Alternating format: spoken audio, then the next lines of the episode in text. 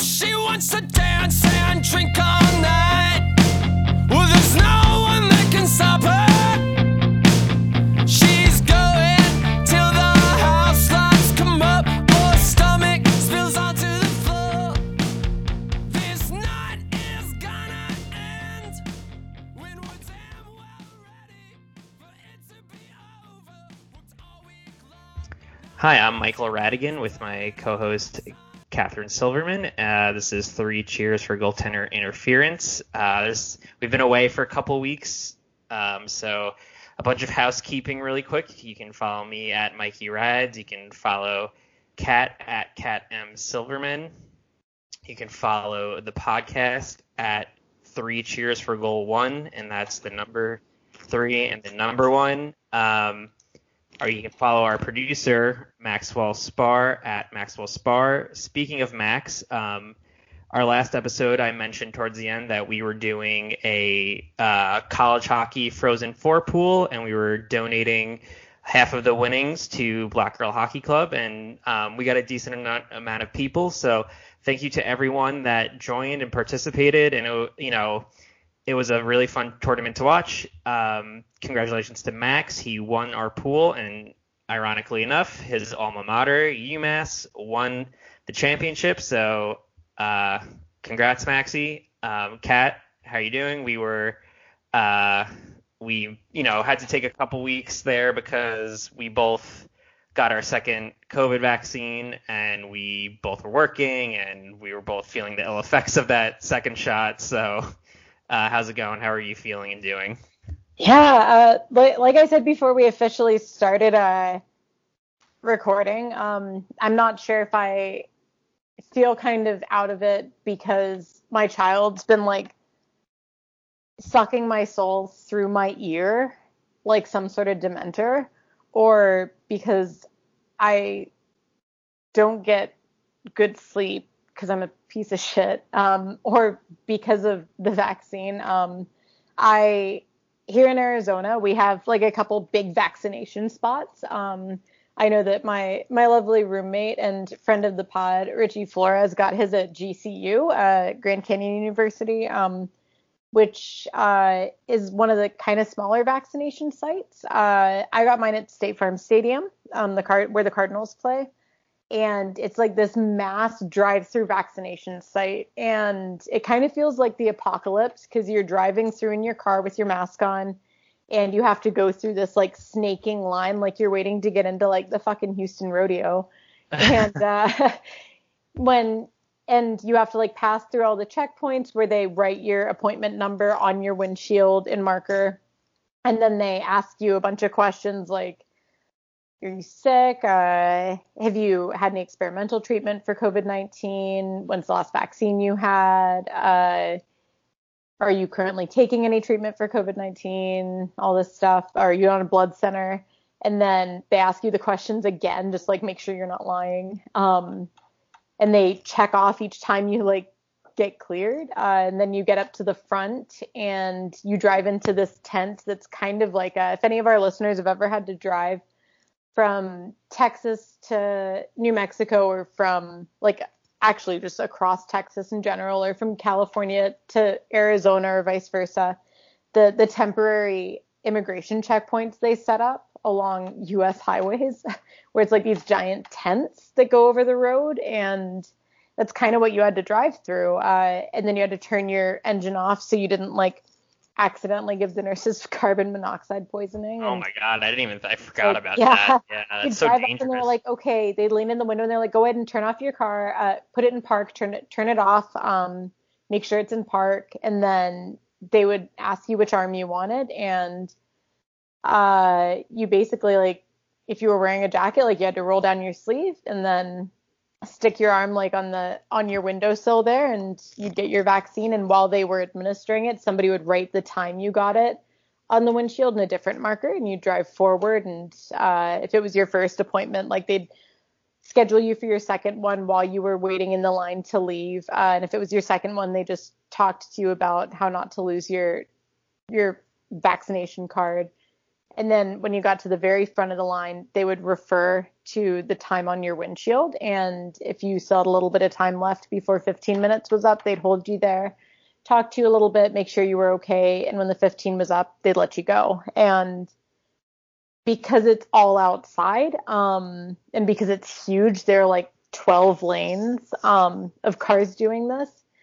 Uh, it's getting too hot in Arizona to do that. And so Yeah. they switched it the week that I got my second one to being overnight. So all the appointments start at 9 p.m. and end at 5 a.m.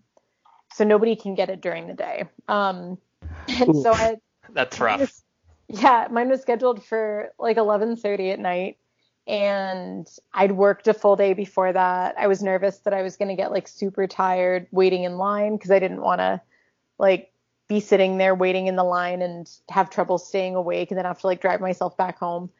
And so I took a nap, woke up at like 10 p.m., had Richie bring me home uh, a Thai milk tea to bring in the car with me, and then went to get it, got home a little after midnight, and going through that line in the dark was like the most post-apocalyptic desert Yeah. shit ever because you're going Yeah. through a line in the pitch darkness with all these like all these floodlights set up to make sure that you don't run into the other cars and still have to have Sure. your mask on and it, it felt super surreal and then like I couldn't fall asleep when I got home because I'd already taken this massive nap and then I woke up the next day and couldn't lift my arm above like about half a foot away from my body. Um, Right. other than that, I felt fairly okay. So it was just the fatigue, like localized fatigue. I know it hit you a little harder, right?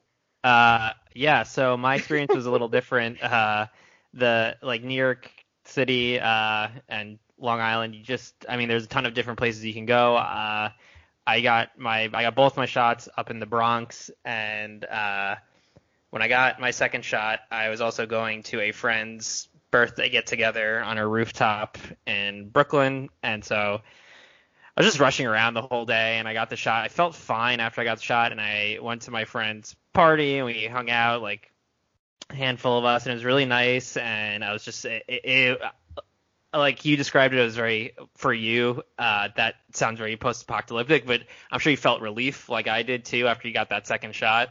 Um, it just, it's like okay, I, I, it felt nice, and then at this party, I just, I proceeded to drink 12 beers.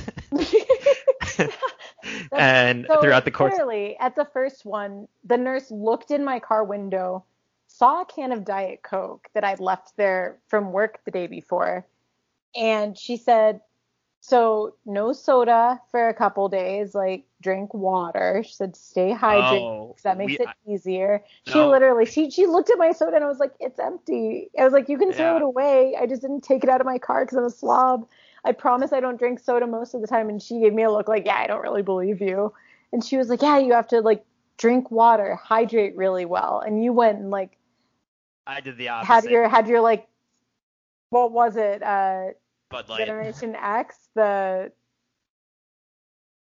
that Celebration X, whatever the like mega party movie. Oh no! Yeah. Oh, went- uh, I Project went- X. Project X. Project X, that's it. Yeah. No, now I it feel was. old calling it It was a very, it was a very small get together, but I just pounded 12 beers because it was just, you know, it's nice being with your friends and, uh, and I'm like, you know what? I'm gonna feel crappy tomorrow anyway. Might as well feel hungover. What's the worst that can happen? Well, I we we got Kate and I got back to my apartment and not that late. It was around midnight, and then like at 4 a.m. I woke up and she's like, "You're burning," and I had like the chills. I had a massive fever, and then I had this like really bad headache, which was like a hangover headache. But then on top of that, it was like um like oh this you know you get flu-like symptoms or uh, after getting the shot a lot of people. And so just i was knocked out the rest of the day. Um but uh like body aches chills fever. But it, it i you know just rested that. It was a sunday the next day so i just rested. And um yeah i i, I was fine on monday basically. I just so it was really nice. It's it's been a relief. Um you know i obviously still wear my mask when I go places, but like I'm, it's fun starting to do things I haven't gotten to do over the past you know year. Like I'm playing ice hockey again. Uh, I'm you know I'm going to a Yankee game on uh, this weekend, so it's just nice to starting to get it back to some normalcy. And um,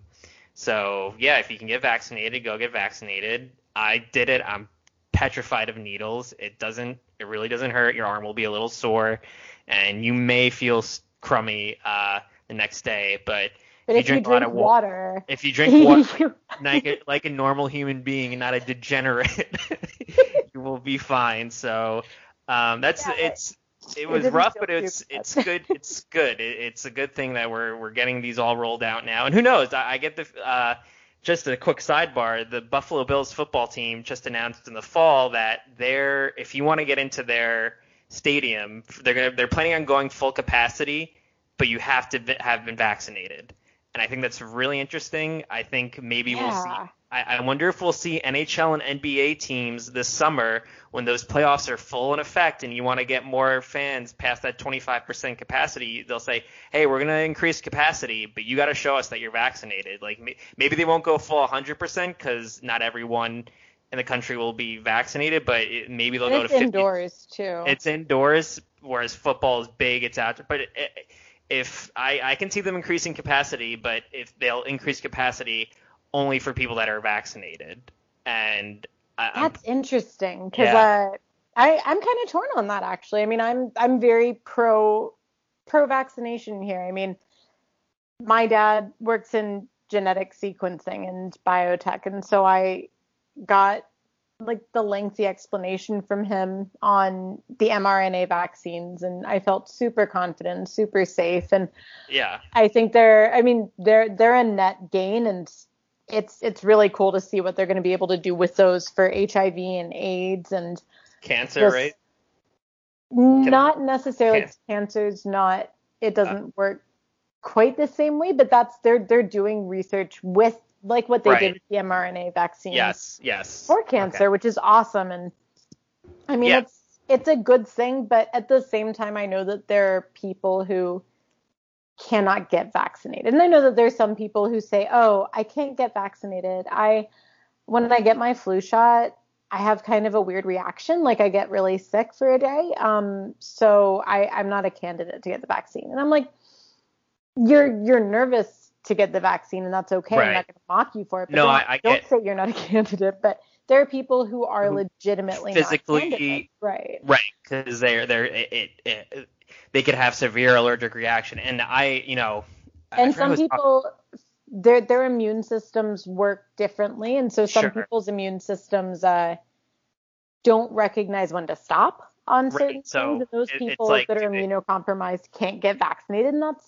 I I don't know how I feel about right. So it's do they not get to go to you know if they want to do go they not see get to go to sporting events or concerts a or anything concert, for so how it's- long but I get it. I, I hear what you're saying. I, I just I thought that was an interesting policy that the uh, bills are enacting, but I wonder if they'll give a medical exemption there like yeah, I wonder they if they'll have, give they a have to. They'll give a medical exemption, and I, I'm sure I'm sure.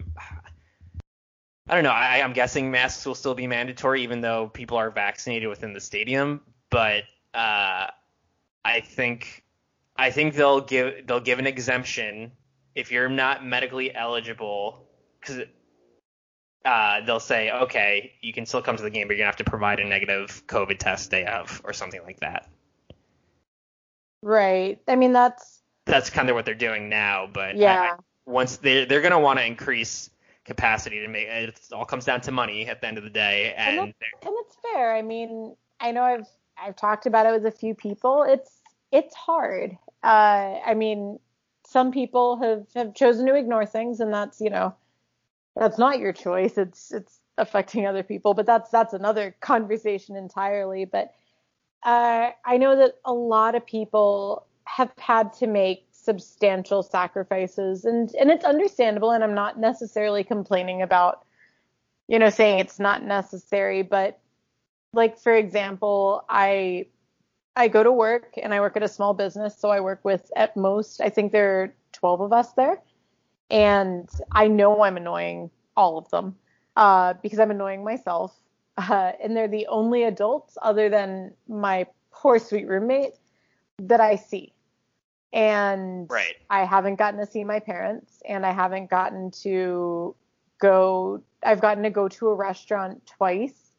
Uh, once with my daughter when we went to meet a friend who was going to be a temporary sitter for her while I was at work. Um, we went and got lunch with her at a limited capacity restaurant um, just so they could hang out together one time before she started watching her and then one time by myself where I sat in a booth by myself. Um, right. and haven't gotten to go obviously to concerts or I know some people have gone bowling and axe throwing and all that, but I've tried not to and so I've I don't like what I've been over the last couple months. I feel like I've gotten meaner and snippier and I, I'm sure I'm not the only person who's feeling that way. Uh, and so being able to like I'm you get to go to a like you're going to a Yankees game. I'm going to a wedding in June. Yeah. Uh, one of my oldest friends. I've I've actually known the I've known the groom since he was one. right. I've known the bride since we were in first grade, and so getting to see them, and then one of my other childhood best friends, who I'm going to be her maid of honor next year, and then a couple other high school friends and a couple other like family friends. Getting to see all those people who are not the same, basically 11 people that I've seen every day of my life Yeah, for the last gonna- year and change is going to be like knowing that that's there feels so good. yeah. I mean, it's, it's it- grating. It feels Yeah. really good to know that, and to know that because I'm not necess- I haven't necessarily been avoiding people because I'm nervous about getting very ill, but because I I work with a lot of elderly at my face-to-face job, and knowing that I can go do that stuff safely without putting someone else in harm's way, uh, Yeah. like having that guilt lifted feels good. Like that Yeah, feels it's- really it's- good. it's a nice feeling that we're gonna. Be, I mean, I, I think this the rest of this spring and this summer will be really nice with the more things we're gonna be able to do and just seeing people we haven't been able to see in a really long time and doing some activities we haven't been able to do. Um, yeah, it'll be good. Uh, and you know, the NHL will be in full swing for playoffs. Wow, what a segue by me. Um, I love that. I love this for us. As a, speaking of as playoffs, we, would say. Uh, so, yeah, speaking of playoffs, we are heading into the stretch run of the regular season, and this past Monday was the NHL trade deadline. Um, there were a lot of moves. I think surprisingly, I think people thought it would be kind of a quieter deadline, maybe with um, some some trades, but there was a flurry of moves uh, a couple days before it, and then on the deadline there were some moves, a lot of depth moves, but there there were some bigger trades. Um, Kat, I guess we're gonna dive into this. Uh, yeah. Uh, trades we like, trades we didn't like. Uh, there's a lot of takes out there up And- for grabs. and not just trades we like versus didn't like, but trades that we legitimately liked, like as in thought were a net benefit for the team involved versus trades that we enjoyed from like a vindictive standpoint. Because there are some trades that I thoroughly enjoyed. Like I saw it and I was like, yes, I love this. And not because I think it made the team better, but because I enjoyed watching some people be Okay. confused by what, what their team did because Let's- I've can we- been that person who's confused. Can we start with that? what what trade made you feel like that? Um, the Capitals. I was gonna bring Capitals that. getting rid of Jakub Vrana. What Okay. the fuck was that all about? All right, so um, yes, I think a lot of people were confused by that trade. So you said net gain. I think that is a terrific, like, great pickup for Detroit here. So the Oh, trade was wonderful for Detroit. Trade- Wonderful for Detroit. the trade was Anthony Mantha um, was traded to the Washington Capitals. Going back to Detroit uh, was Jakub Vrana, Richard Panik, a 2021 first and a 2022 second round pick. Okay, Jakub Vrana That's won. insane. That is, it is a wild trade. Jacob Brana won a Stanley Cup with the Capitals. He his and didn't just win a Stanley Cup with the Capitals. right, he was a big part. He was so delighted to win a Stanley Cup with the Yes. Capitals that he went and cried all over a random girl at a tattoo parlor to get a tattoo with his friends He was- during it. He was um I know he was really it, it, I know it seems like a lot of Capitals players are really bummed that they that uh, he got traded. Uh, he is just from a pure hockey standpoint. Vrana has a great shot, um, and you know he's a really good offensive player. He wasn't getting a ton of ice time for whatever reason with Laviolette and Washington, but he has similar, very similar offensive numbers to Mantha. Uh, Almost guess- a little better. His Who? numbers are a little better than his numbers are a little better than Mantha's. Right, Uh, But the, I guess the thought is Mantha is you could I guess you could go either way on the offensive production, but the thought is that Mantha is better um is better in his defen his own defensive zone or whatever. So he's he's a little better of a two-way player, but I guess Vrana is an RFA, Mantha is signed for I think at least 2 or 3 more years. I think this trade could have been done, but like I get it. I guess if you want to get rid of Vrana for Mantha, but I think you could have made that trade Vrana and Panik, and that was it. I, why, why adding a first, one and a, a first and second round like, pick? uh, last night I was uh, I was talking with a friend of the pod, Richie Flores. We were talking about uh, baseball. We were talking about most notably Madison Bumgarner, who's when the Arizona Diamondbacks signed him for like 20 mil per deal. Yeah, I made fun of it because it was terrible, and I said he's he's awful. He's old yeah, he's and over sure the hill. enough, he's old and he's hurt. And I believe right now, when like Richie was reading out his stats to me, and I don't think I've seen stats this bad in a very long time. Uh, Right. Currently, he has an ERA of 11.2, Yeah, that's not very. and that's not very good at all. Um, he's he's played in three games, and he has an 11.2 ERA. Yeah, I can't see that. It, it's probably gonna get worse before it gets better. Um, it's it's so bad and we were we were talking about that and i he was like why well he was like i don't even know what they do with that like what do they do with that contract because it's awful and i said well they can always unload a top prospect with it to dump it get rid of their farm start from scratch overpay for another over the hill veteran trade that one away with their farm start from scratch rinse and repeat because that's what the diamondbacks do. And we looked back at the Dansby Swanson trade, and the Dansby Swanson trade um, was probably one of the funniest trades ever because that was right when I first moved to Arizona. And I was on my way. I think Richie and I were headed to like a concert. And uh, he was just like melting down in the car. And it was because the Diamondbacks traded Dansby Swanson, who had been their top draft pick. he was number one overall. Yeah.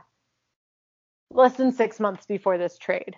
Yeah, Uh, they traded him, Ender Inciarte, and Aaron Blair for Shelby Miller, oh my god. who, yeah.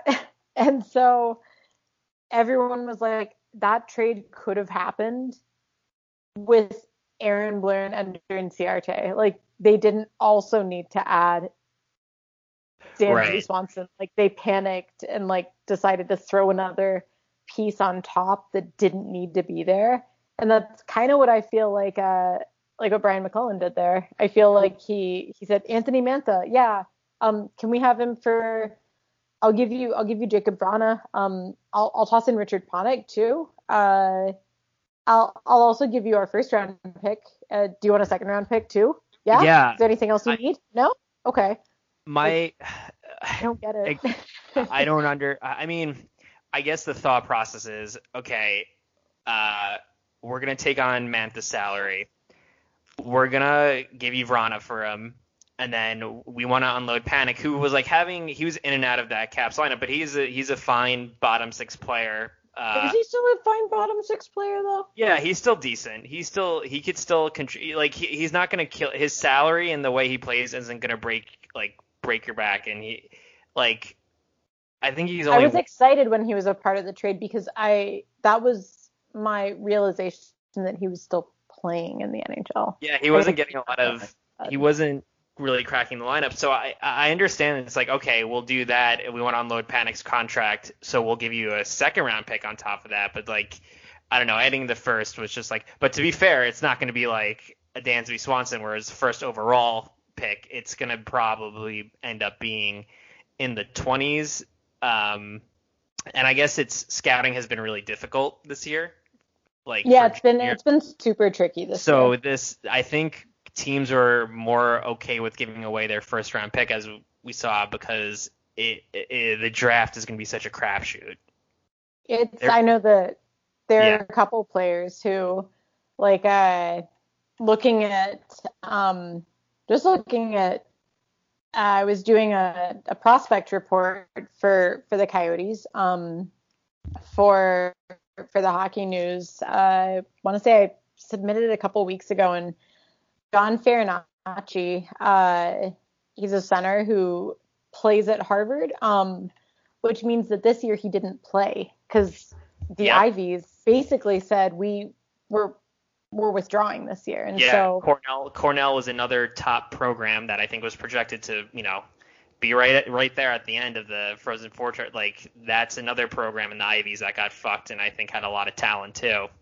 and and those kids that's tough because especially if you're going to an Ivy League school, typically you you're you're gonna go there to at the very least start your degree. A lot of those kids uh, Yeah, are there to to take advantage of of the the education too. And so um Farinacci ended up playing at the World Juniors um with the US. He he had 5 goals and 7 points in 7 games. So he, you know, he put up a really good showing there. I believe he was injured for a brief period. Um and then he got to play 6 games with the Muskegon Lumberjacks um of the USHL because if obviously if you went and played in certain leagues, uh, you lose your NCAA eligibility. if he went and played Uh, juniors in Canada, yeah, Right. And so he kind of had to just like not not sit there with his thumb up his ass, but like that he he essentially lost an entire season,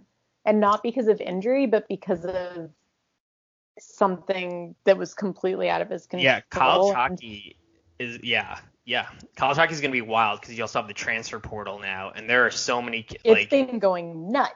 oh man, it's basically more or less like an NHL trade. Like colleges are being able to pick up some really good talent through the transfer portal because NCAA is allowing if you know just being like you can transfer and you won't lose a year of eligibility. So guys that maybe weren't happy with uh, you know their playing time or whatever, didn't like the coach, wanted a better opportunity. There are a ton of there are a ton of uh, guys right now that are ripe for the picking. It seems like for a lot of uh, you know colleges. So it's inter- it's entertaining. But yeah, it, it, scouting is is hard. The the got like you mentioned, you got some kids that haven't even played uh, for a year, and that's not their fault. Their you know their program didn't decide to play, and that's I understand that, but it, it sucks. It's a really rough position. So, but I, yeah, I think that's why you're seeing that teams are more willingly to give around to give up first round picks,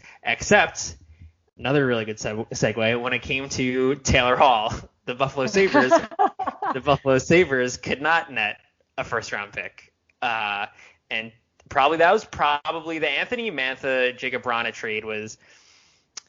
I guess like the most hockey trade, quote unquote hockey trade of the day, because you had two good roster players going in each direction. Obviously, Detroit got more, but the Taylor Hall trade, um, that saga is something else. And I know we touched on Taylor Hall a little bit for a little bit uh, last episode. There were plenty of teams that were kind of, you know kind of circling on him. Uh, the Capitals, the Islanders, uh, the Oilers were rumored. Toronto was rumored. There's a lot of teams rumored, but he ends up getting snagged by the Boston Bruins the night before, late the night before the actual deadline this past Sunday night, and he goes for, I believe, uh, he goes for the trade was Buffalo sent Taylor Hall and Curtis Lazar for Anders Bjork and a second round pick. Uh, I'm canceling Anders Bjork and Curtis Lazar. That's a wash. They're both just bottom six players.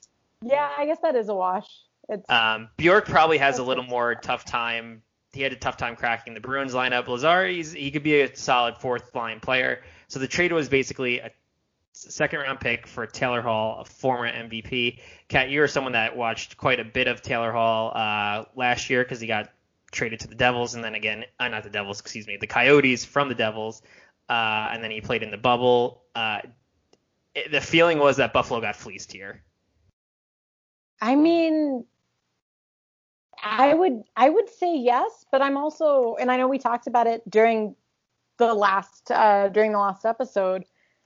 I think uh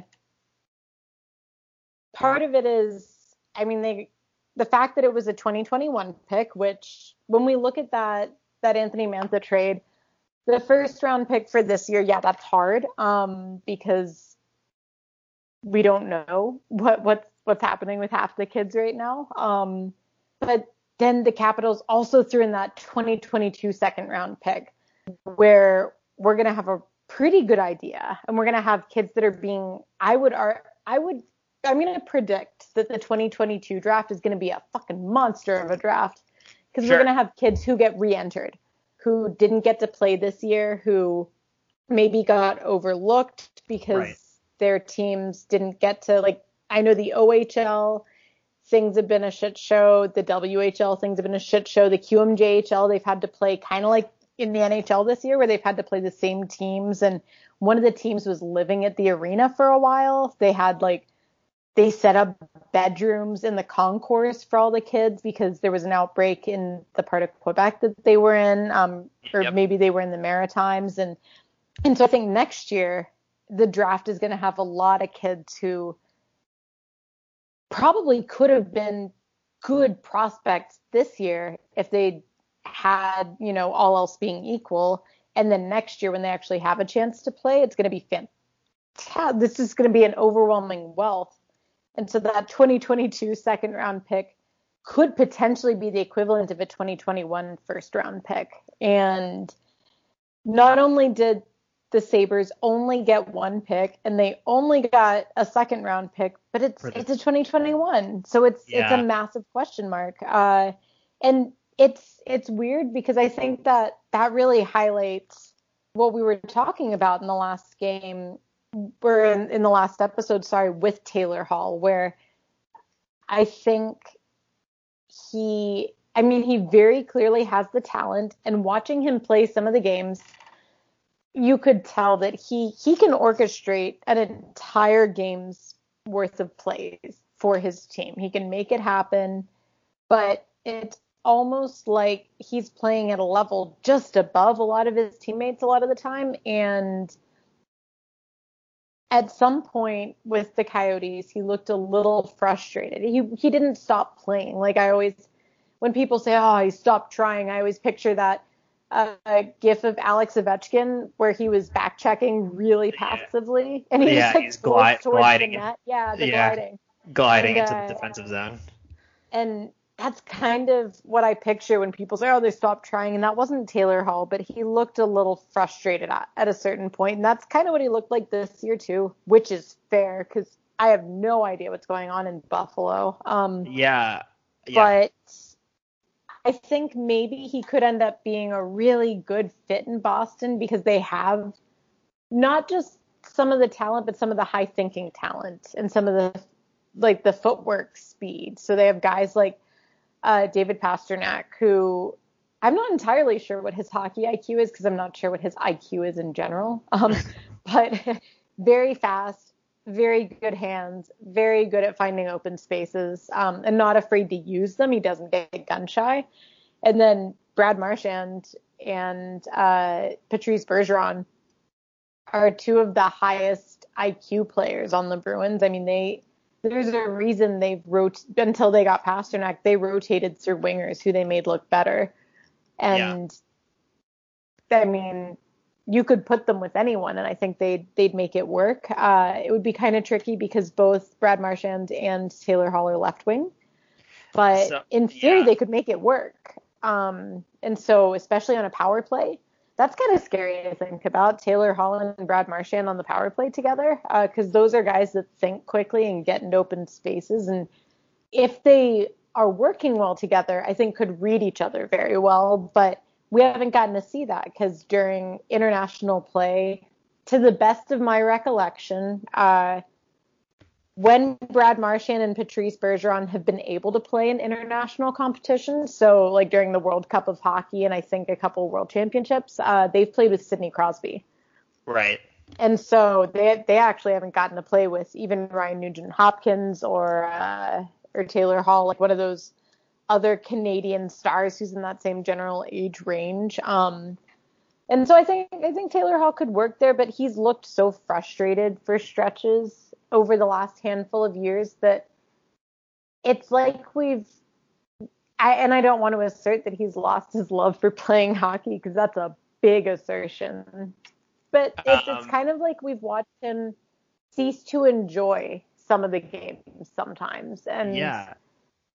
I Yeah. don't know how well he's like I, I don't know what he still has. I know he still has the raw talent and I know he still has the physical ability. I just there are moments where I watch him and I'm like, I I've I've seen you have more fun with this. You're not having fun. What are you doing? And so I know it's kind of a gamble for the Bruins and good on them for not it for for managing not to pay the asking price on a gamble. I mean they they basically took a gamble on sale, which is smart on their part. Um, and for for the Sabres, that I I don't know, it it gets them one step closer to being the worst team of our generation. Um, yeah. Yeah. because I don't I don't even know. I feel really bad. I'm looking at their roster right now. Um, Carter Hutton has his record is one ten and one. That's so bad. And just to put in perspective how bad they are, so Jonas Johansson, the goaltender that they traded, which that's another move that we can and uh, after this, uh, the the Colorado Avalanche picked up Jonas Johansson from the Buffalo Sabres. Uh, when he was drafted by the Sabres in 2014, he was drafted 61st overall. I thought he was a pretty agile looking goaltender. Like I thought he had really good movement, really good skating ability for a kid who was he's six foot five and 220 pounds, so he's a big boy. Um, but with Buffalo, I I watched his scouting report and I was going through just film after film on him. And it looked like he was like hitting his movements and he was crisp and he was correct. And he would be off angle. Like he'd be set perfectly and then the puck would whiz past him like half a foot away. And i was like are you not watching? Is there something in the air in buffalo? Like what's happening? And sure enough he got traded to colorado and he is 3-0 and 1 the game that he lost in overtime was to the coyotes and he allowed goals on I think it was like his first two shots in the first two minutes and then kind of settled in and ended up losing. But since then he's won three games and has a 929 save percentage. With Buffalo, he had an 884. Yeah, I Like, think I don't know what's I don't know what's happening there. I Why think are they it's it's a combination of things. Uh I mean, they're the Avalanche are an easier team. They're not so much easier that you go from an 884 yeah. numbers. Like Um, that's Yeah. some, something in Buffalo is is very wrong. That's a and great I, de- that's a great defense he's playing behind though in Colorado. it's it's not working for everyone though because so he was picked up as a temporary form of relief because uh, obviously the Avalanche came into the season with Philipp Grubauer as their starter, and then as a tandem they brought in uh, Pavel Fran- Francouz uh, two years ago. He spent a year in the AHL, killed it, came up to the NHL, killed it in a tandem with Grubauer, and then got hurt and nobody knows what's wrong. Yeah. But he hasn't been here all year. Like he didn't make it to training camp. Um, he's on long-term injured reserve. there's no definitive expectation as to when he'll be back. Um, so Philipp Grubauer was playing all of the games, and Hunter Miska was their number three in the depth chart, and they had him up for five games, which is how many Johansson has played. Um, in five games for Jonas Johansson, he has allowed eight goals, a 1.87 goals against average. Uh, in five games, Hunter Miska allowed 18 goals for a 4.16 goals against average and an 838 save percentage. Okay, I get what you're saying. So it's like like Yeah. I'm saying, I, it's an easier defense than Buffalo, but it's not like it's Not- not like they're perfect. yeah, It's yeah, and they they just very wrong in Buffalo. Yeah, and the Avalanche did trade for Devan Dubnyk for from San Jose to be Grubauer's backup through the stretch run here. Um, awesome. That's that's Yeah. a deal that I love. How do you feel about that one? um, you know, I, I- that uh, that just it's like okay, that's you get a he had a rough time in um San Jose, but like and. It, I don't think they spent much on him, so yeah, it's fine. That's it works. Uh, uh, you're, I think you're gonna, you're pretty much banking on Grubauer being healthy for the playoffs, though. Like that's if you're gonna go far, um, and maybe Dubnyk can give some relief down the stretch run here. Um, but you're still, you know, you're still battling with, uh, who is in their division? Uh, with Marc Andre Fleury and Robin Lehner. yeah, Like, that's that's the Golden Knights. You're still you're still you're you're in first, but you know the Golden Knights are nipping at your heels, and it seems like we're in a crash course for those two teams to meet up in the second round of that division, uh, that divisional playoffs, and uh, I have to lean going towards Vegas has the advantage just because you have two really great goalies with Marc Andre Fleury and Robert Leonard. And listen, but hey, I I like spicy. why? Uh, They're they're much better goalies than Grubauer and Devan Dubnyk. I don't think that's like that hot of a take. So I think they have better goalies, but I think that Colorado has a better roster. And I, I like the Vegas roster. Like I, I like Mark Stone. I think Max Pacioretty's good. But I think Mark, Mark Stone, Stone- has 44 points in 40 games. Mark Stone is the Uh, best two-way player in the NHL. I think he is so good. I I would take Mark Stone over a lot of players, but I let me look at Colorado's roster. Colorado has Nathan MacKinnon and Mikko Rantanen. Yes, I Like those- they're they're very good too. I think Colorado Listen- has three players who are over a point per game. They have one who has 52 points in 38 games played. Their their offense is terrifying. Like Mikko Rantanen, sometimes the the Coyotes have played them like 8,000 times this year, and it's it's giving us all PTSD. But they had there have been a few games where because they do they have a fairly strong defense. They have like Sam Girard, they have Cale Makar who is unbelievable. Um, Yeah. Devon Toews, uh, but then there were a couple games where the Coyotes were actually like holding their own, and they they've managed to win a few this year against Colorado, which I was not expecting. Um, I thought they were going to get swept. Um, and there was one in particular where every time the Coyotes would manage to really it was the game where Jonas Johansson was in net. I mean they they they went up something like 3 nothing in the first 5 minutes. Their defense was actually firing on full cylinders. I think Antti Raanta was in net for them and Mikko Rantanen would just like decide it was time to score a goal and score a goal. He has 25 goals in 42 games. Like he's just and it he doesn't make it look hard either. I think he's he's one of the most underrated players in the NHL because he's big too. Like they're they're top three. Uh, Nathan MacKinnon, Rantanen, and, and Landeskog, they're all over 200 pounds. They th- that's a big boy roster. yeah, but it's not like Golden Knights are like an undersized. They're they're you know they're not they got an some- undersized team. They got but- they got some big boys on the back end too. but that's the back end. That's I I expect that from a team's depth, like because the Avalanche have it there too. They have guys like Pierre Edouard Bellemare.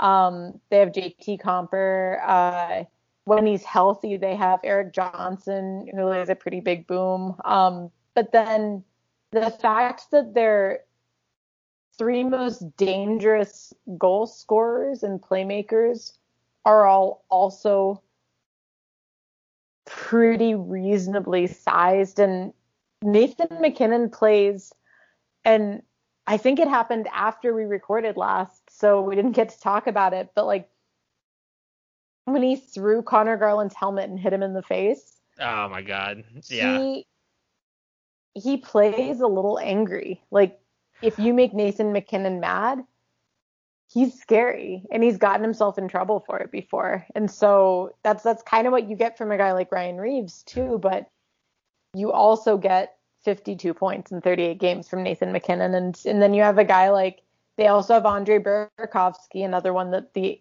uh that the Capitals kind of. let go. Yeah, Yeah. and they have they have Joonas Donskoi, who used to be with the Sharks. He has 15 goals this year. They have a they have Nazem Kadri, who I think I don't think he gets nearly enough. I don't think he gets a nearly enough credit for for being a good two-way guy. They And have they- Brandon Saad too. They just brought uh tying it into the trade deadline. They just brought Carl Soderberg back, who isn't the same I player.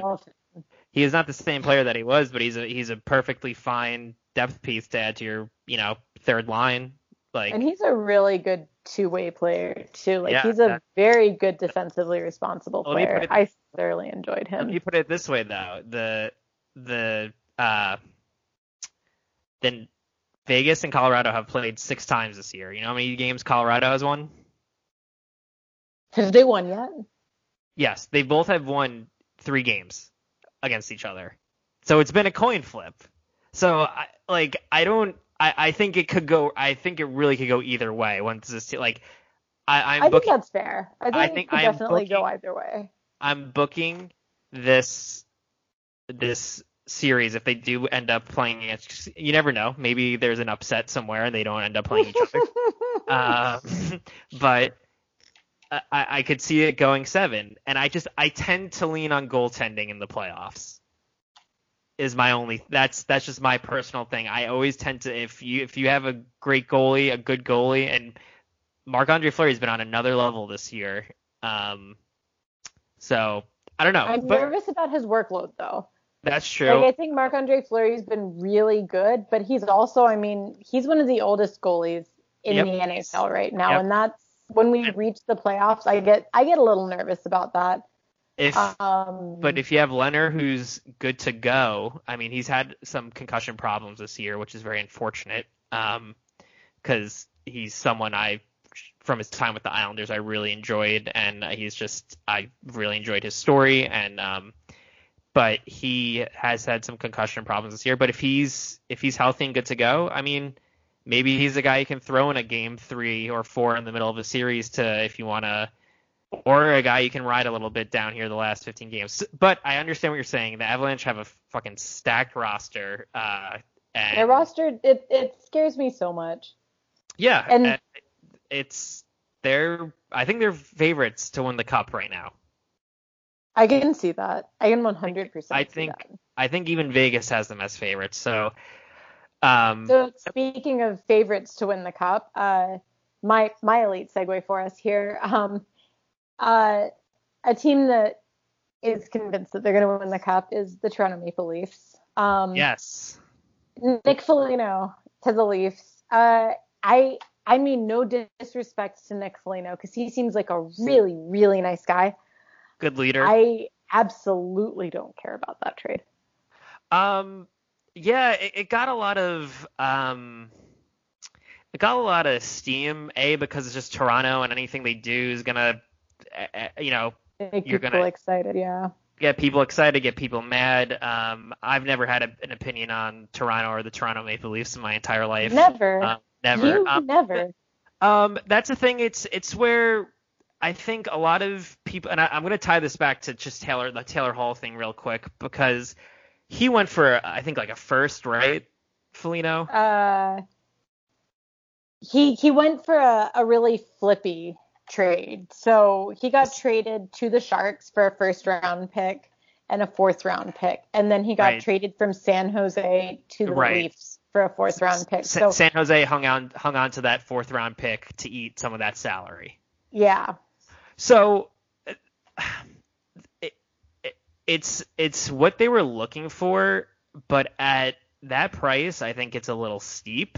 Um, I, I think little? tr- a, a lot. Um, and I know we're roasting Buffalo, but I think we forget that Taylor Hall had a no trade clause, and I think he really wanted to go go to Boston, and so that's why it, it's just like when you're when you know a player is only gonna like, say yes to one team, you're kind of you're you're kind of like you, you can't you can't raise this price. You know what I mean? You can't really do a bit make a bidding war. So, but f- I get I guess Toronto knew what they wanted. They said, hey, we're we're willing to give up a, f- a first and a fourth for this guy who, um, I, I guess he brings a lot of the quote unquote intangibles. I don't know. It's it's I find it it's fine. it's almost like too many Cook situation to me though for Toronto because it's people. First off, I don't know why anybody's super excited. I don't know why anybody would have a strong feeling about that trade. yeah, but I, it's it- it's whatever it's to a me. weird one because to me it's uh, it kind of reminds me of when Toronto had a lot of good players on paper and then just couldn't get it done. Well, I mean that's them. When I say when that happened, I mean always. It's the Um, past five years.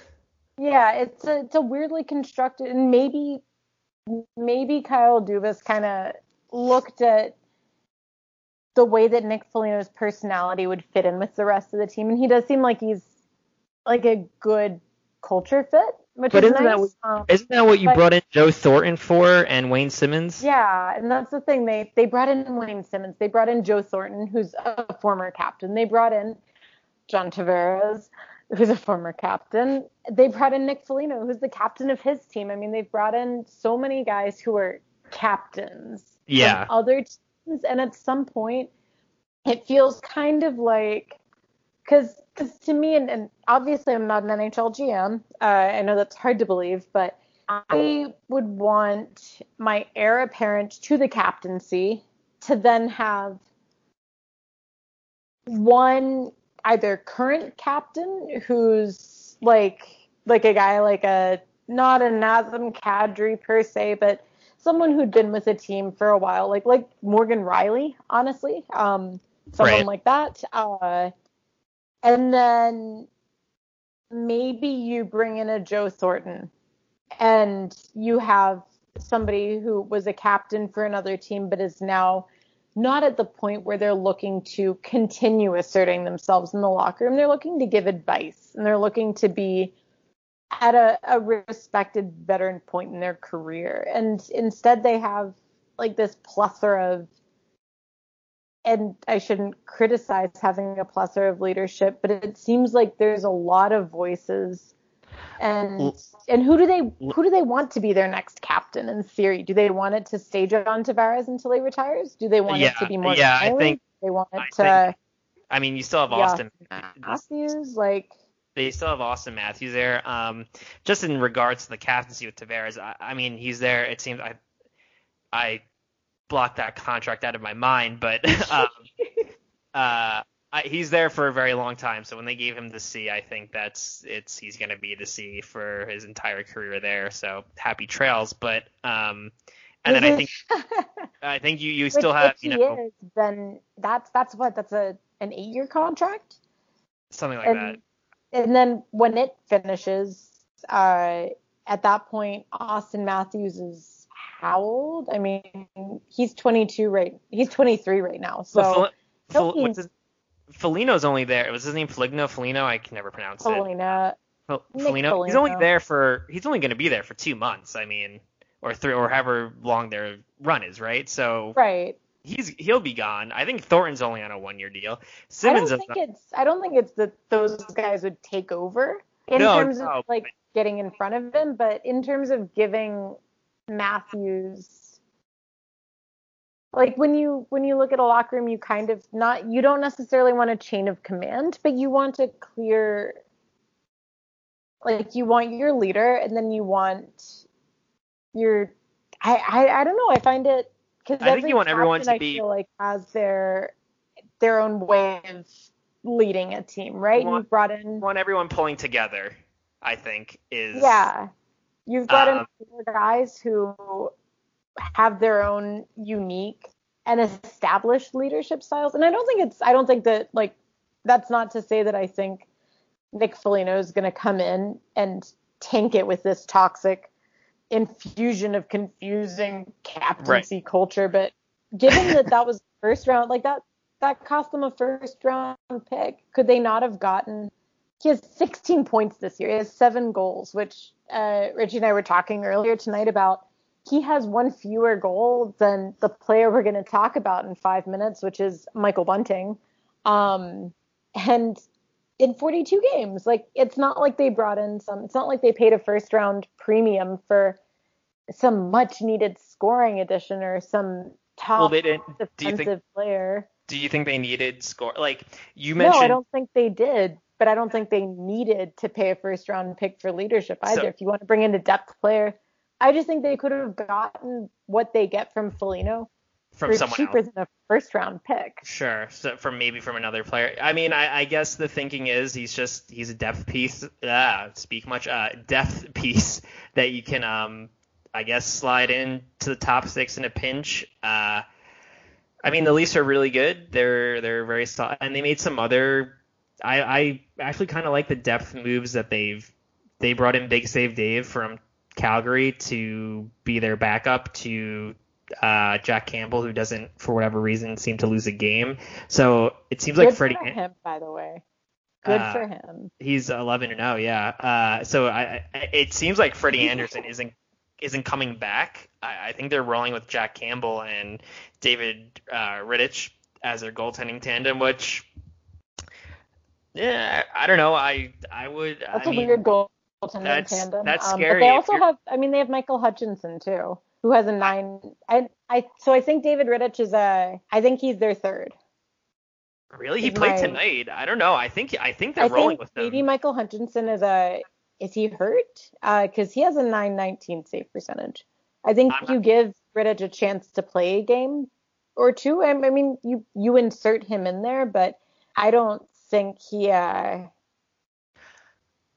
I think Michael Hutchinson has done a, a decent job as Uh, the backup to Jack Campbell, which I don't think nearly enough love has been given. And I know that he's getting a ton of love for it, but oh my not, god, he's getting not enough love for for Jack Campbell for for turning turning his career around and and for having the sup- the the support staff to do that. I mean, we talk about we're we're talking about Toronto here.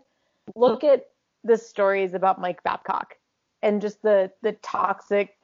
We, we look at the antithesis of a support system for players, players who succeeded in spite of their coach, and yeah. and it's nice seeing a guy who managed to succeed because of his supporting cast. Because Jack Campbell with Dusty Imoo in uh, in California, I mean, that's someone who brought him in, was there for him in terms like just constant positive reinforcement, not not pumping his tires unrealistically. He still said, you know, you need to fix things. We need to overhaul your game.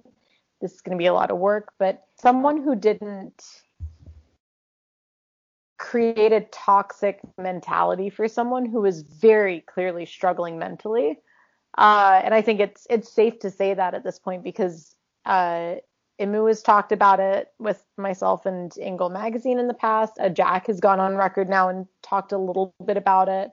Uh, so seeing a player who was struggling mentally and was given positive reinforcement to get back to the top.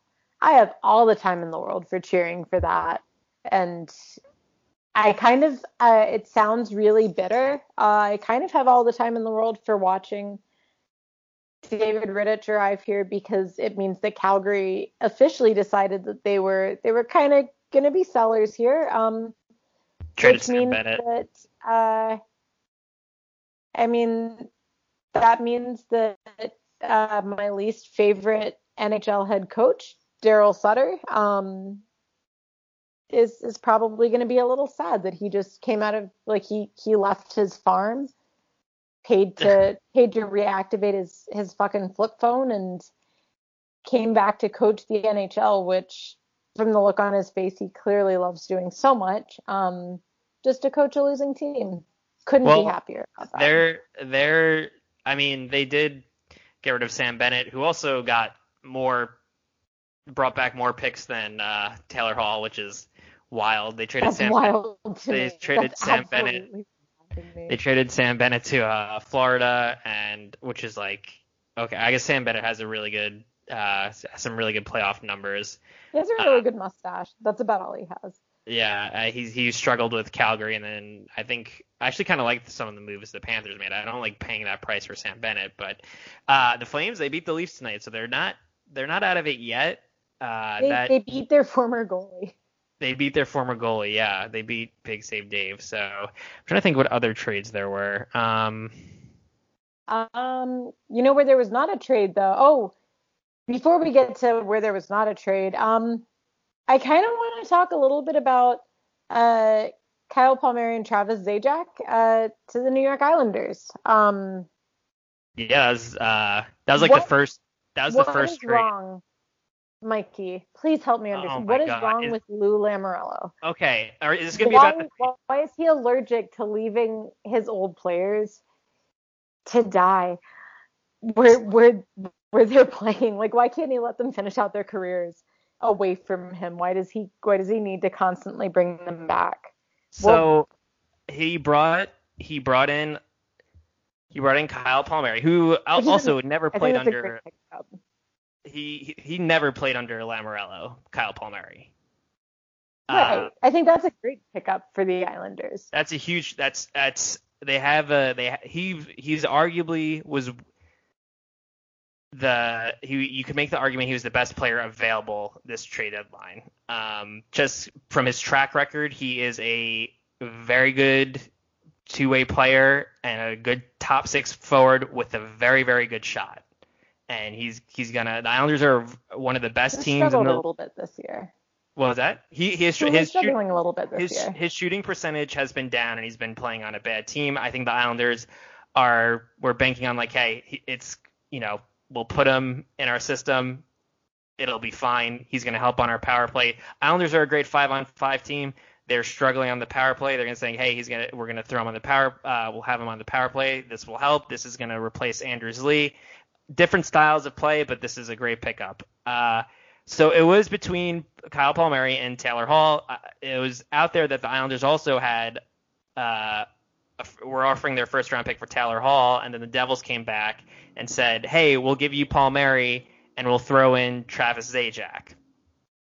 Uh, is that who you're referring to with Lamoriello yes. So yes. Like what what's wrong with him? Help me understand. Travis Zajac is still uh, a fine. Travis Zajac is six million years old, Mikey. He's he's 35 and he's an unrestricted free agent. I think it's just like, hey, last year we picked up Andy Greene, slid him into our team, worked out really well, worked really well in our system. Right now, Travis Zajac is probably, I would say, the equivalent of Michael Dal Colle with a better shot and probably gives you 15 more. years on him.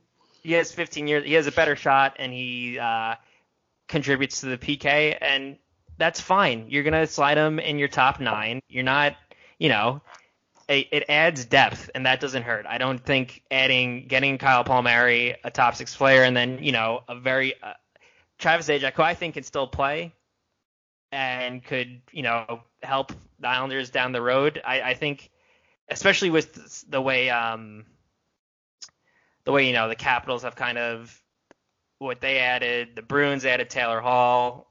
For whatever reason, the Penguins added Jeff Carter, which like you want to talk about Jeff Carter's older than uh than Travis Zajac, I think. Yeah, but that's that's the Penguins. They do like they make stupid moves all the time. But this also, is I kind of like that move solely because uh, Jeff Carter. I and I'm probably wrong about this. And when I say I'm probably wrong, I mean I'm almost certain that I'm wrong. Uh, I'm. I like to think that he still holds this massive grudge against the Philadelphia Flyers, um, for basically s- splitting him and his BFF up. Um, and obviously he got traded to uh from the Flyers to the Blue Jackets um, in 2011. Spent less than a year there before getting moved to the Kings, where he then won two Stanley Cups. Um, I was a little surprised that he's still in the NHL because I thought he retired three years ago. Um, not unlike the rest of the Kings team. Um, they've been surprising me all year. I didn't realize that any of their players were still playing. Um, but and so now he's playing for the rivals of the team that made him so sad about yeah, but 10 years like, ago. I think that's kind of fun. It's, a- funny, a but it's like move.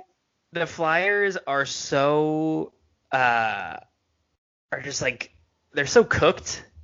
they're so you know, good.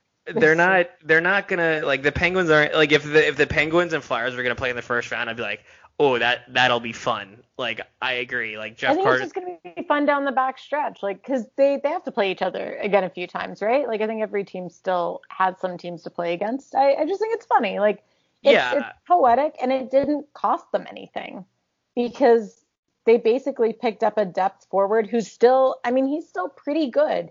He has Yeah, eight goals and 19 it's- points this year. That's not terrible. That's not great, but and they managed to get that production for a conditional third round pick and a conditional fourth round pick.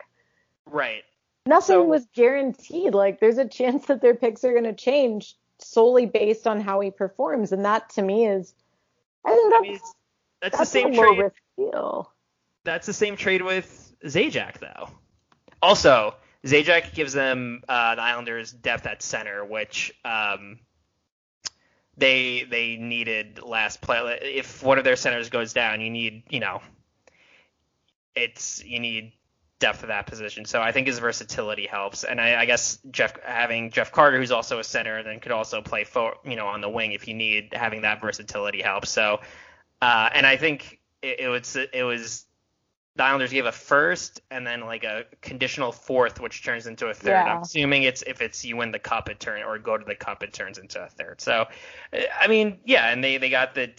I think And the they difference. tossed a couple like throwaway prospects in there too, um, Yeah, the guys, those are just contracts. Those aren't guys that were ever gonna. Um, which is yeah. I think that's it's just it's weird. Like I I think that a first round pick for Kyle Palmieri, the way he's been playing this year, I think is a little weird. I I think they probably could have gotten him for a little bit less. Uh, I just I I feel like Lou Lamoriello can't help himself, and he always not he does. calling Travis Zajac a bad player. It's just it's like you almost know exactly who he's going to trade for because he only like he he can't help himself. He's like, "Oh, I'm going to get this player who who didn't play under me and I'm perfectly fine picking him up. Oh, but I need some center depth. Mm, can I have can I have this one, please?" Uh, Well, who, who what what other player? Because they needed a another top six forward and another top nine forward.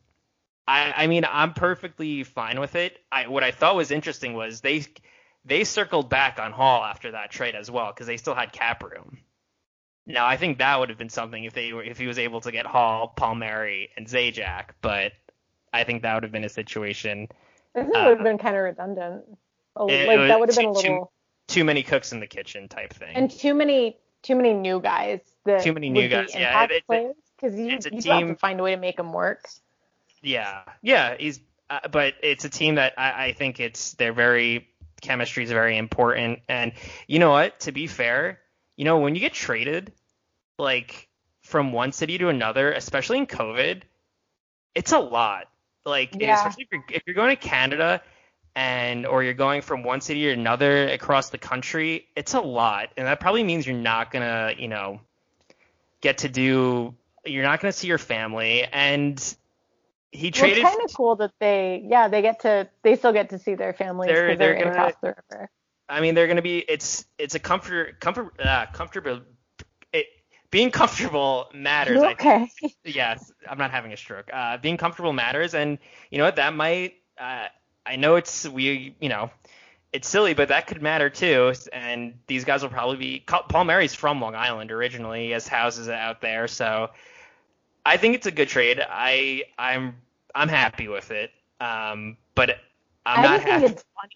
Like, Oh, he he always goes for his old. He always goes for his uh old guys. I mean, that's whatever. I'm not gonna complain. This is the the best team I've gotten to watch my entire lifetime the past three years. So it's working. They're this is the best team they've had. Just and the n- numbers are the advanced numbers are really backing it up. So it'll be interesting to see. I think now the East is just a full-on bloodbath now because I think the Bruins are going to be really good. I think sticking Taylor Hall next to David Krejci finally, David Krejci finally gets a really good winger to play with him. Then you have those three forwards on the top line with Marchand, Pastrnak, and Bergeron, and then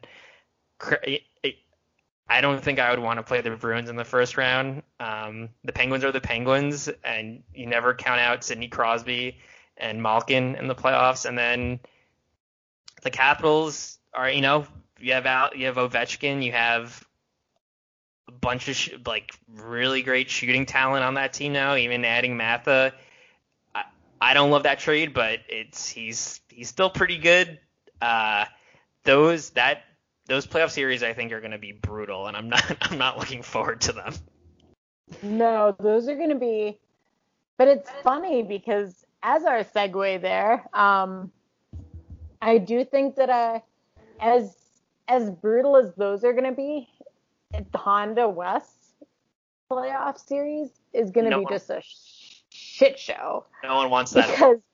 Yeah. no one wants that fourth spot, and it's it's kind of funny when you look at the standings in the West. Uh, ahead of the like ahead of the ahead of the season, we were talking about our predictions, and I think either we both put Colorado first, or one of us put Colorado and one put Vegas. And we said, oh, they're very clearly going to be ahead of everyone else. Um, Yes. and yes. then we said it's going to be, then it's very clearly going to be St. Louis. That's the second tier. And then it's going to be either Minnesota or Arizona. They're going to be battling it out. Yep. And sure enough, uh, Colorado and Vegas are neck and neck. Um, Colorado's a little farther ahead, but they're within within a game here, yeah. basically. And then Striking distance. and then the third place team is Minnesota. They came kind of out of nowhere, and uh, They're very comfortable. is uh, Kirill the- third. Minnesota. yeah, Kirill Kaprizov has been fantastic for them. Um, Out of nowhere. Yep. and and then you have St. Louis, who is three six and one in their last ten games. And to put that into perspective, they have won their last three games. Yeah. So they And were. Before that, they lost seven straight, and the Coyotes have lost four in a row now, but are five five and zero. So the Coyotes are directly below St. Louis. They're a point off, but they have two game. Uh, St. Louis has two games in hand on them, and then three points below Arizona is San Jose, um, who are doing that super fun thing that they like to do, where they win games even though Martin Jones can't stop a puck. Yeah. Um, they're still they in it. Have, they're they're they're kind of still in it. They have to they have to really come on strong down the back stretch. mean, um, Yeah. which They. is going to be kind of weird. I don't know if they're gonna. Maybe they'll be able to do it, and if so, good for them. Um, I'd be happy for Erik Karlsson, I guess. Um, Yeah, it would really have to take. Uh, you know what? They're not gonna do it. They have, they have the Wilds, and then they have the Golden Knights and the Wild and the like. Yeah, their their stretch run is brutal. Um, so I I get. I wish I could look at who has the easiest schedule because then I'd say, okay, you know what's funny? St. Louis and Arizona don't play each other anymore. yeah, and you they know why? Because they had to play their entire season series over That's like a Yep. two week stretch while everyone else in the division had COVID. So yeah, that's a bummer. It would have been cool to um.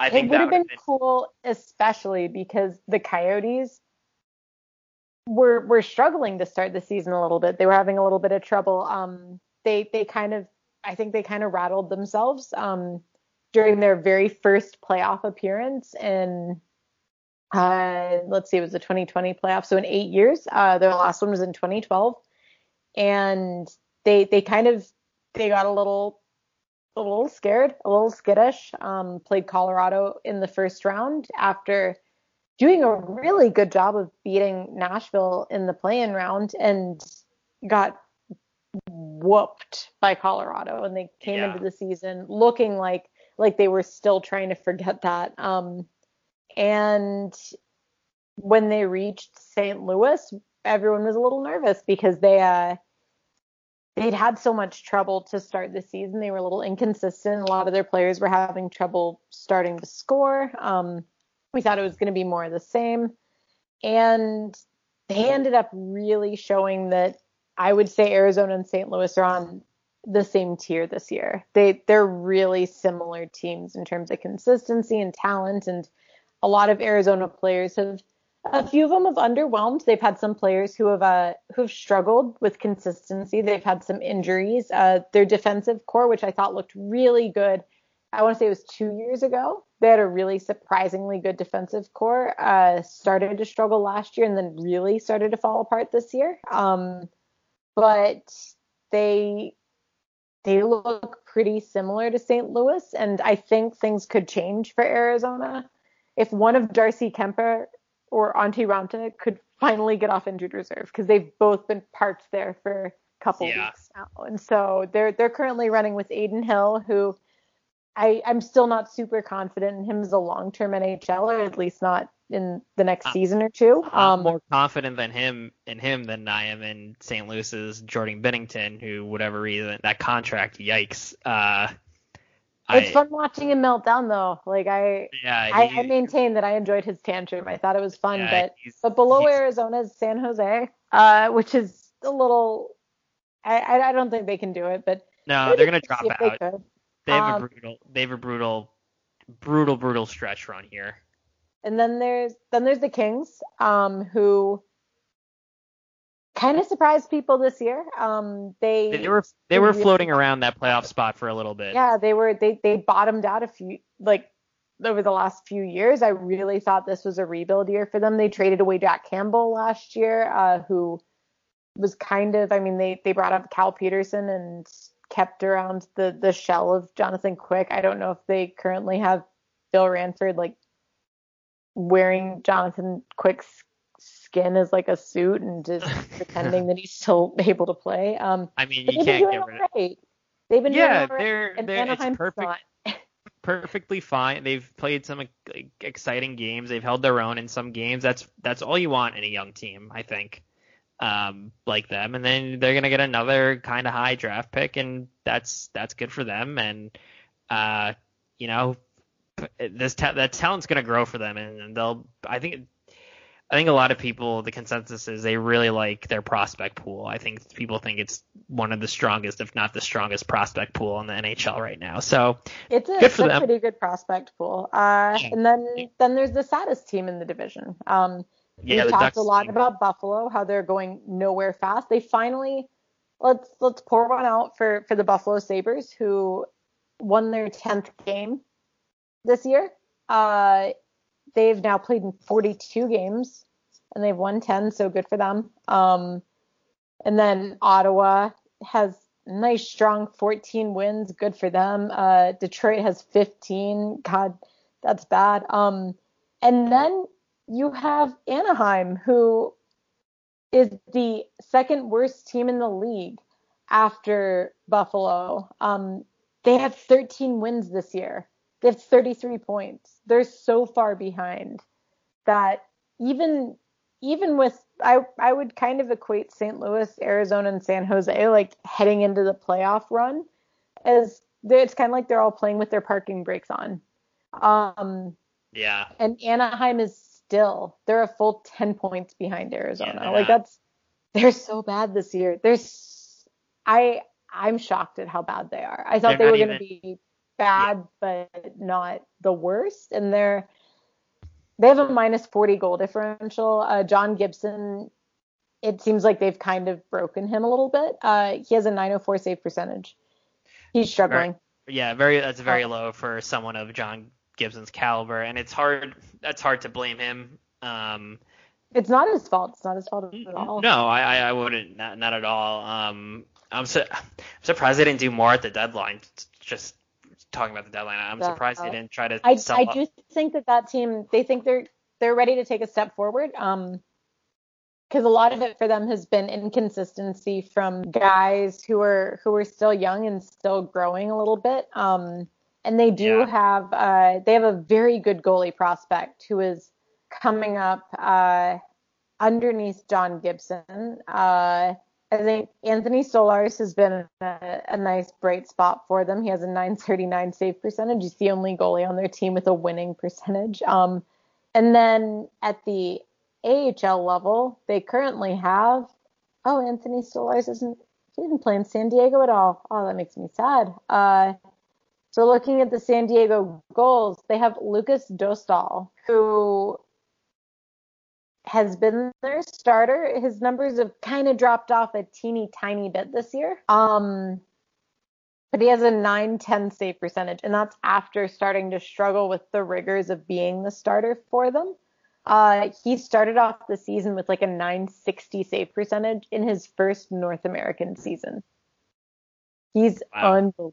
Unbelievably good. And it's kind of cool. Uh, fun fact the San Diego Gulls goalie coach is also one of their goalies, uh, Jeff Glass, who some may remember is the goalie who made like the world's oldest NHL debut for the Chicago Blackhawks a couple years ago. Um, he is their fourth goalie, um, and he has played in three games for them.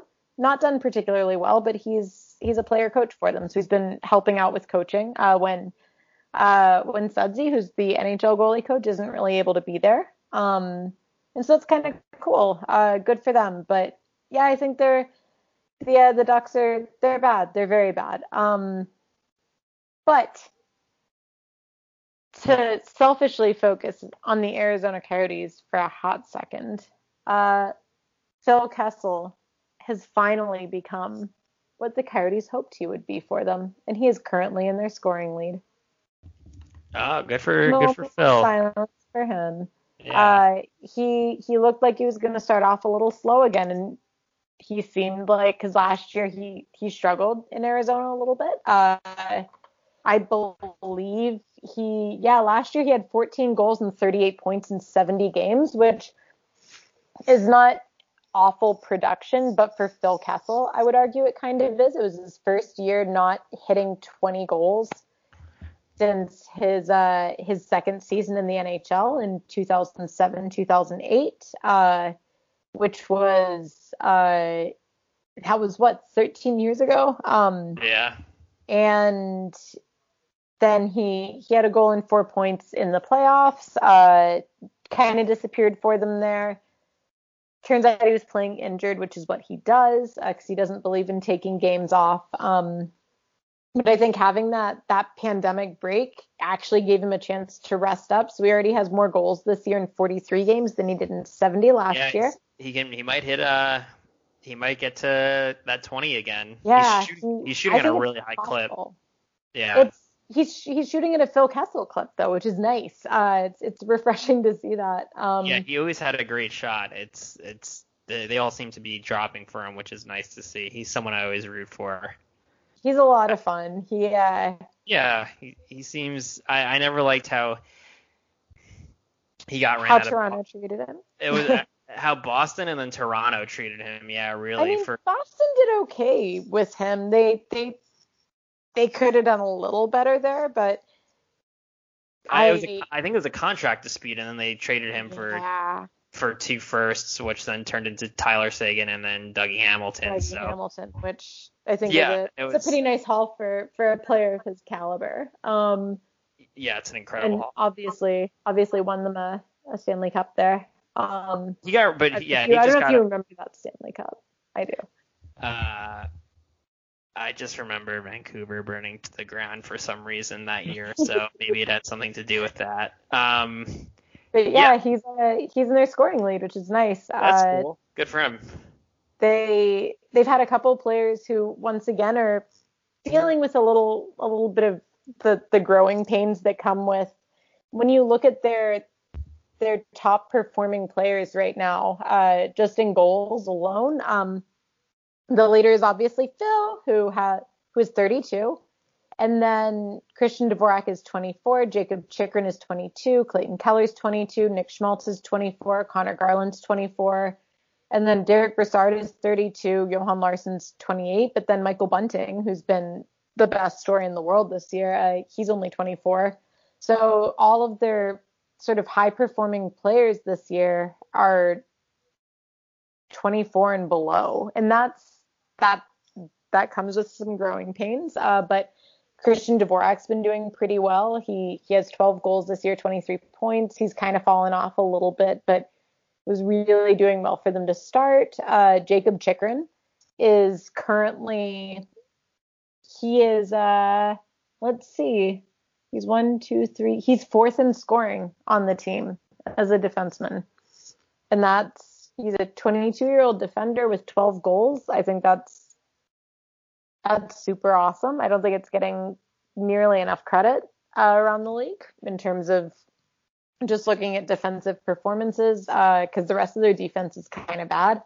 But we're seeing Nick Schmaltz kind of continue to hit his stride a little bit. Conor Garland uh, kind of fell off goal scoring wise, but he's second only to Phil Kessel in scoring right now, which is kind of where we would hope Conor Garland would be. Um, because when you draft a guy in the fifth round, uh, you hope he's he's the answer to all your prayers, obviously. Um, but then, uh, like he's he's about to hit his uh his scoring totals from last year. He's uh he's not scoring goals at quite the same rate, but his overall scoring uh, is only eight points off, um, which is kind of nice to see that he's he's taking those continuing to take those steps forward. But uh, but Michael Bunting, um, for our listeners, Michael Bunting was uh, drafted by the Arizona Coyotes in the fourth round in 2014. He was drafted the same year that the Coyotes picked up Christian Dvorak.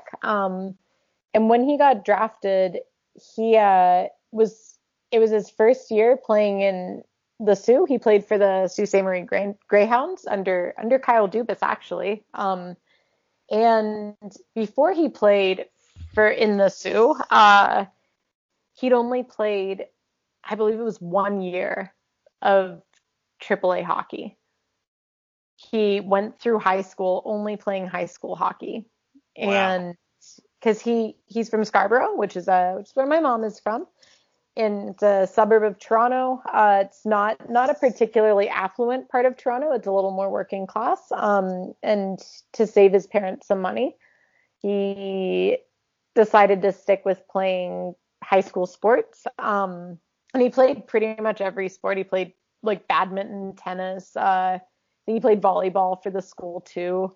Um, very much like the ADHD kid who needed to calm down. So he played everything all day. Uh, and then once he finished playing high school sports, he worked out a payment plan with uh, I think it was the the St. Mike's Flyers um, in Toronto and managed to managed to play a year of, of AAA hockey. Uh, and Kyle Dubas, who's kind of known for for looking for those diamonds in the rough, uh, who have the work ethic but maybe not the same pedigree or the same the same trajectory, uh, took a chance on him in the Soo, uh, and he was almost a point per game his first year playing. Uh, managed to surpass that his second year. Um, was a super fun player there. He played with uh, he played on a line with uh, Jared McCann, uh, who people may remember is the guy that the Vancouver Canucks traded away for peanuts, aka Erik Gudbranson. Um, and so the Coyotes kind of liked what they saw. They they thought he did a really good job of making the best of not having the same elite upbringing hockey wise. Uh, so they drafted him late. And he's the only remaining player who started off in the Coyotes farm system back when they were still in Springfield before they moved to Tucson. So he started with the team in 2015. Uh, and he's been in the minors other than a five game stretch uh, in 2018 19. And then for the last two seasons, once again, he was like exclusively in the AHL. Uh, managed to get his shot to come up and uh, scored a goal on his first shot in his first game. and then scored a hat trick in the game after that. So he currently has six goals and seven points in eight games for the Coyotes. so I think he's obviously he's from my mom's hometown. Uh, he's he's one of the first. He's actually I think he's the first professional hockey player I ever got a chance to interview. Um, Very cool. I asked him I asked him a couple questions about Kurtis MacDermid, uh, who's a Kings I guess he's on the Kings now, but he was a Kings prospect at the time, back during training camp, uh, years and years ago. Um, and he's the first pro hockey player that Izzy got to meet. Um, cause I had to interview him one time while I was wearing her in a front pack. Um, and he's also the player who I've seen fight entire benches more than any other. Um, Conor Garland gets into a lot of that where he just mouths off to the other team. He's kind of a small, scrappy guy, and they, they like to come after him. And Michael Bunting does it more so. When I interviewed him in 2015, he told me that the player he wanted to be when he grew up was Brad Marchand. oh my god. So, so obviously, I I was a little worried when he came up that having that mentality and that style of play, if he wasn't producing scoring wise, uh, that's it's kind of hard to justify keeping a guy like that in the lineup because he's not super defensively responsible. He's he's like Marchand. He's good defensively, but he's not like a fourth line specialist. Uh, but he's very clearly found his scoring touch at the NHL level. Um, while the rest of the team has forgotten it over the last few games, he's the only one who's been scoring. So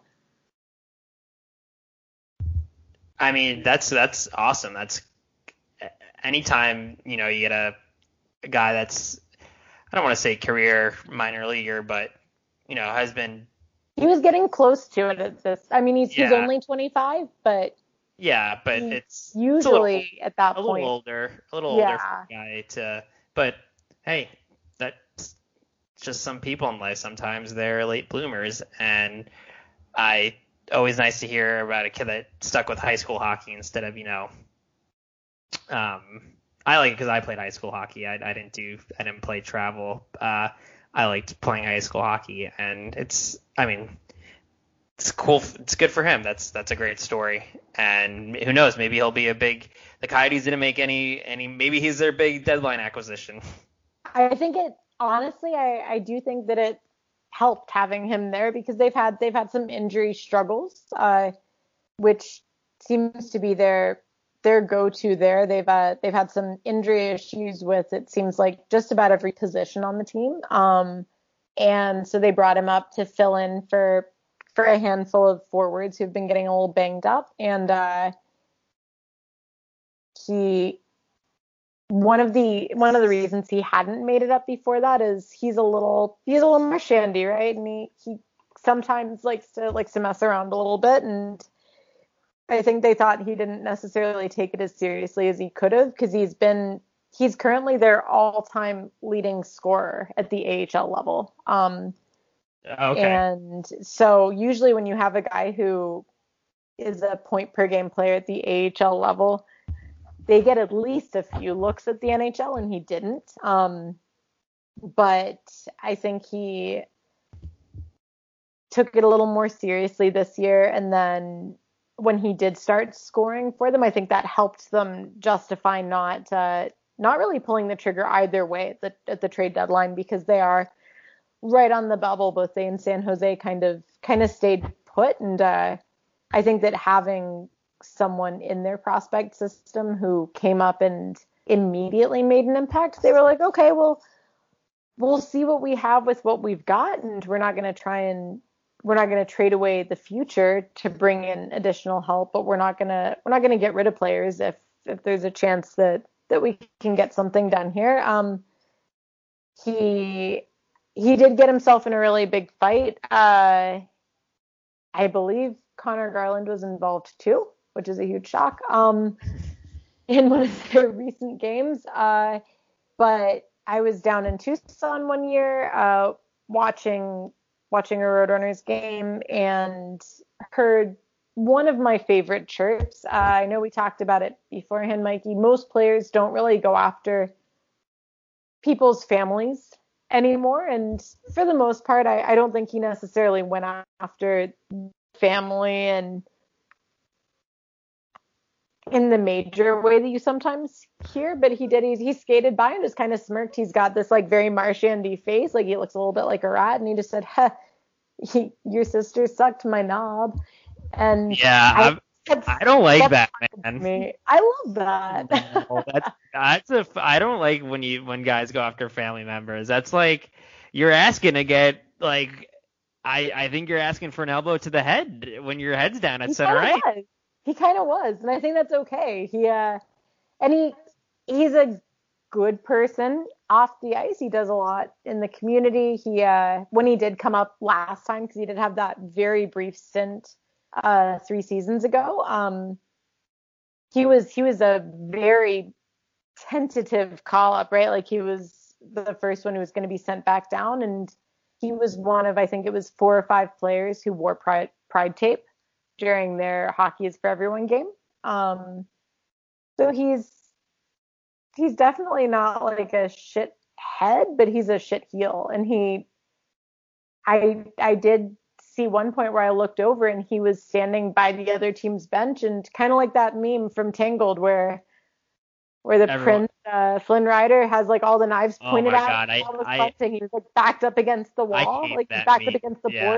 board. Get that and he had like every other team like every other player on, on the other team was like at his throat and you could see his mouth still moving i was like oh he's not stopping he's gonna die yeah, yeah, that's when you knob is what i like like that was so creative that's you you don't hear that kind of that kind of verbiage usually there's a much more vulgar word being used and just just tossing out the knob like that was yeah.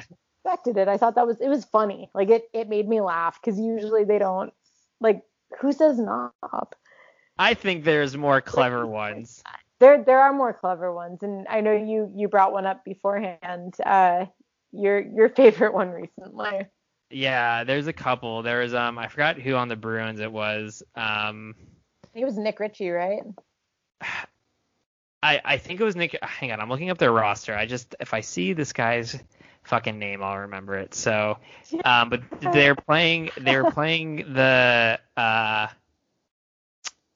they were playing the New Jersey Devils, and it might have been. It might have been Nick Ritchie. Um, it was one of their fourth line bottom six players, and he was going at it with Subban for PK Subban on the Devils. They're chirping each other all game, and he's like, "Why?" I, let's say it was Nick Ritchie for all intents and purposes. He's like, "Why don't you fight me? Like, fight me." And PK Subban's like, "I'll fucking fight you, but I'm gonna fight you when I'm like nice and ready to fight you." And uh, he just goes, "Oh yeah." He's like, "Why don't you just go post another fucking workout video, you fucking loser?" and then it's just like, oh, it's pretty. Oh wait, was it Matt? No, not Matt Grizz. Trent Frederic. That's who it was. It was Trent Oh. Frederic. Sorry, not Nick Ritchie. It was Trent Oh. Frederic that said that. So Our, our our friends at the Brews and Bruins podcast are gonna be really sad that you didn't remember that. Uh, yeah, they they love Trent Frederic over there. He seems to be like a he's a new cult favorite in Boston. yes, which, he is. with he with a went, line like that, I get it. he, he he went after Tom Wilson after the Carlo hit, if I recall too. I also, really- a, a really old Yeah. shirt from this was probably like 10 or 11 years ago, but it's you know we had those uh th- those Winter Classic shows on HBO. Um, what the hell was it yeah, called? the road to the Winter Classic. What Road to the Winter Classic, and you got you you got to hear a lot during uh because a lot of guys wore mics and stuff while that was filming, and I remember it, it was one of the years the Red Wings were a Winter Classic team, and they they show the games leading up to the Winter Classic, and they were uh they're playing the Islanders, and uh it was when they I, I think it was early on in Matt Martin's career, and I guess uh he he hit a player on the Red Wings and the player didn't like it and uh they they both get back to their respective benches and the guy starts chirping at Martin and he's like he's like we don't do that shit here he's like you know that's that's minor league shit there that's minor league shit and Matt Martin looked at him and was like bro he's like you were in the minors longer than I was and then I guess he was And then the guy's like, he's like, still, he's like, that's that's minor league shit. And then Matt Martin just stares at him and goes, "Go dye your hair." And then that was it. And everyone's just like, Go did Matt, dye Mar- your hair. did Matt just go tell him to go dye? It, it was the most random, like, Go dye your hair. I love It's just like- that. he's just like, go dye your hair. And everyone's like, uh. it, I it's just it stuck with Islander fans forever. That was that saw that clip. So that that was another one of my uh, favorite chirps. But yeah, Trent Frederic telling PK Subban to post another workout video, and I love PK Subban. He's one of my favorite players in the league. But that was he he chirps uh, like no other too. I like uh I think that Travis Konecny is still probably the best chirper currently in the game. Uh they did a they mic'd him up. I think it was either last year or the year prior. Um and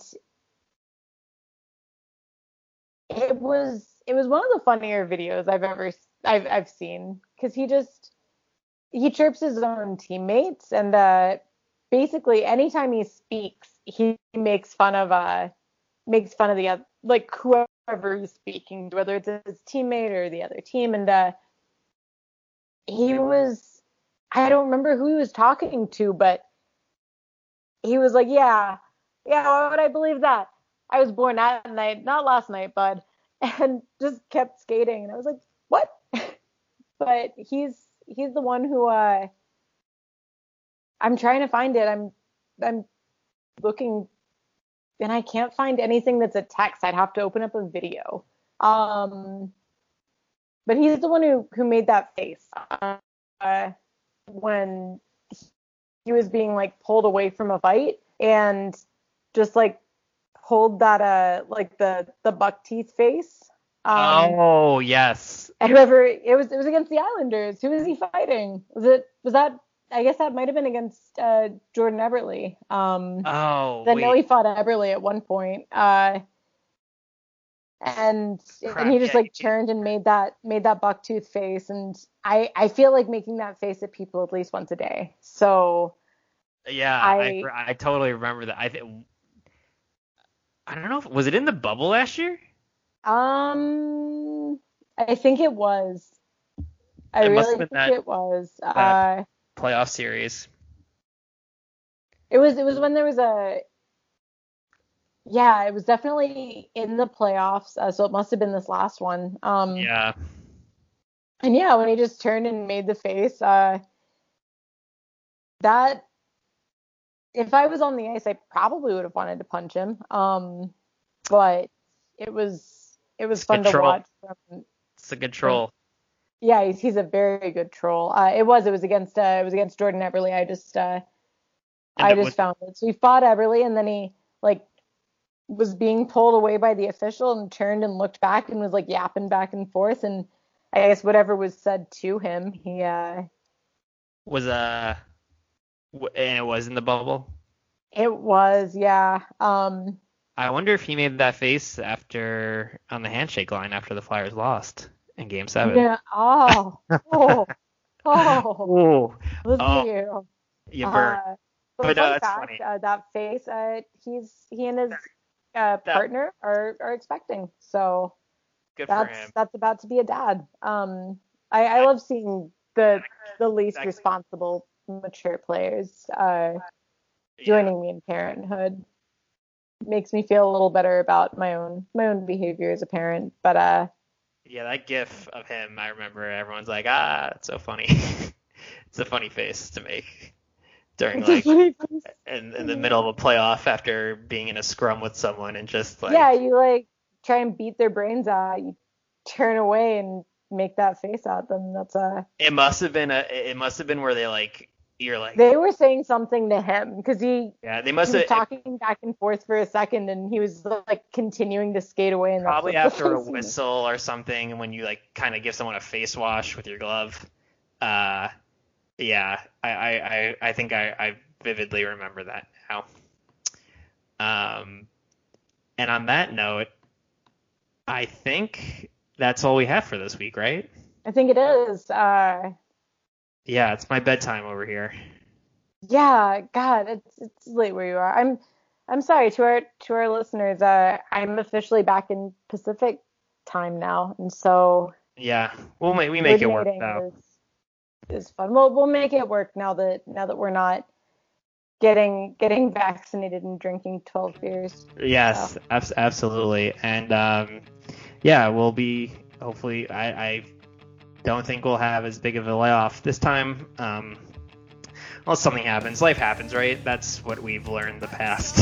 Knock on wood. uh, yeah, year. But yeah, we'll be back. And I know I said this last week, but I think next time we will have guests. And uh, yeah, it'll be something to look forward to. So we will catch you guys uh, on the flippity flop. on the flippity I'll see y'all on the flippity flop. Thank you for listening. It just